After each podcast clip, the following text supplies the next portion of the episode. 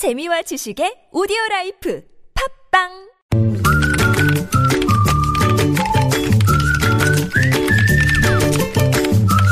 뉴스보다 재밌고 뉴스보다 뜨거운 무적의 댓글 시간입니다. 시사 칼럼니스트 이승원 씨 모셨습니다. 어서 오세요. 네, 안녕하세요. 자 오늘 첫 소식은요. 네, 정부가요. 이 공무원들의 신체 그리고 정신 건강 보호를 위해서 이 퇴근 이후에 최소 9시간 이상 휴식을 보장하도록 하는 이 일명 공무원 근무 혁신 지침을 시행한다. 이렇게 오늘 밝혔습니다. 네네. 아, 인사혁신처가 밝힌 내용인데요. 일단 생산성이 낮은 이 비효율적인 근무 문화 탈출을 위해서 이런 지침을 밝혔 다. 그 취지를 설명했고요. 어, 예를 들어 이런 겁니다. 이제 필요시에는 유연 근무제를 활용해서 출근 시간을 조정을 하거나 주 40시간 범위에서 1일 근무 시간을 4시간 혹은 12시간 이내에서 조정 가능하도록 했습니다. 네. 어, 또, 그러니까 예를 들어서 오전, 그러니까 새벽 1시에 퇴근할 경우에는 다음 날 출근 시간을 10시 이후로 조정할 수 있게 음, 이제 예, 예. 한다는 거고요. 네. 또 초과 근무를 유발하는 퇴근 직전 업무 지시 이거 참 악성이죠. 그렇죠. 네. 네. 그리고 회의 개최 이런 거 네. 못하도록 했고요. 퇴근 후 업무 연락, 이른바 메시지실 질 예, 그죠? 네. 카톡질 금지 뭐 이런 그렇죠. 거죠. 네. 네. 이것을 자제하도록 했습니다. 또 태아와 모성 보호를 위해서요. 임신 36주 이상인 여성 공무원의 경우에는 1일 2시간 범위 안에서 휴식을 취하거나 병원 진료를 볼 수 있도록 그렇게 좀 시간을 어, 활용하겠다 이런 예. 방침을 밝혔습니다. 반응은 어떤가요? 일단 정책 실효성에 대한 회의도 있었지만 기본적으로 부러움의 절규가 넘쳐났습니다. 네. 네. 역시 한국에서는 공무원만이 살 길이다 이런 게 가장 많았고요. 역시 이 나라는 공무원만 인간답게 살고 있습니다. 네. 이런 글들.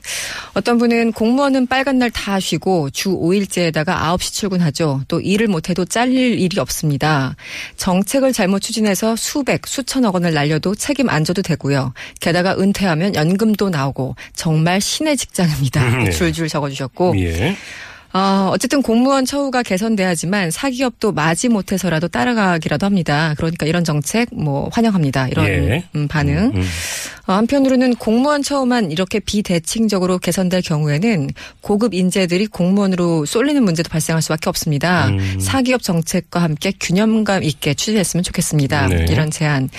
어, 마지막 처우 개선 다 좋은데요. 일부터 좀 똑바로 하자. 뭐 이런 글도 있었습니다.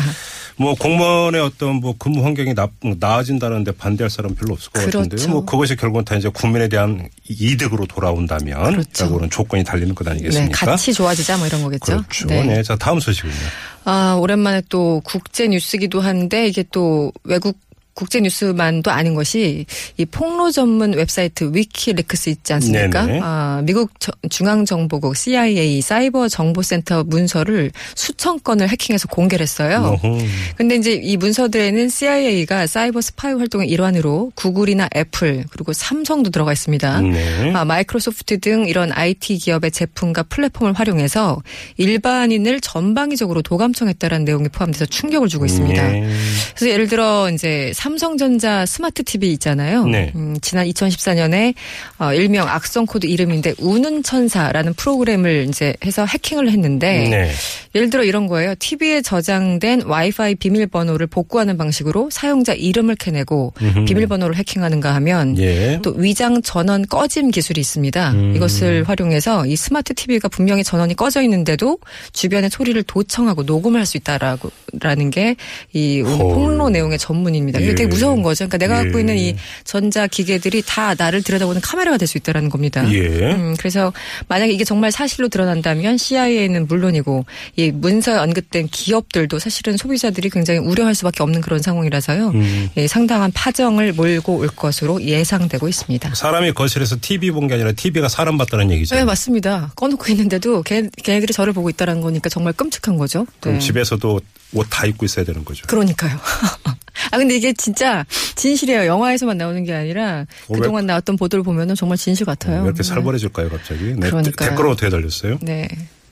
이런 세상에서 박 대통령과 최순실 씨는 대포폰으로 온갖 나란 일을 상의하고 있었군요. 네. 보안 의식 한번 대단합니다. 네. 이런 글이 있었고요. 네. 아, 역시 이 정도 수준이라면 미국 CIA는 이미 최순실 게이트를 알고 있었겠네요. 이런 글이 있었고요. 어, 예. 네, 어떤 분은 충분히 어, 설득력 있는 얘기 같, 같습니다. 음. 이 거대 권력 기관들이 하는 비밀스러운 일들은 결국은 자신들의 권력을 유지하고 사람들을 통제하는 도구로 사용될 겁니다. 이런 네. 우려의 목소리 분명히 음, 있었고요. 아, 저게 진짠가요? 그렇다면 삼성 미래전략실이 국정원보다 더 광범위한 정보를 가지고 있었다는 건가요? 이렇게 질문하신 분도 계셨고요. 예. 어, 어떤 분은 좀 이쪽 분야 전문가인지 모르겠는데 이런 글을 적었어요.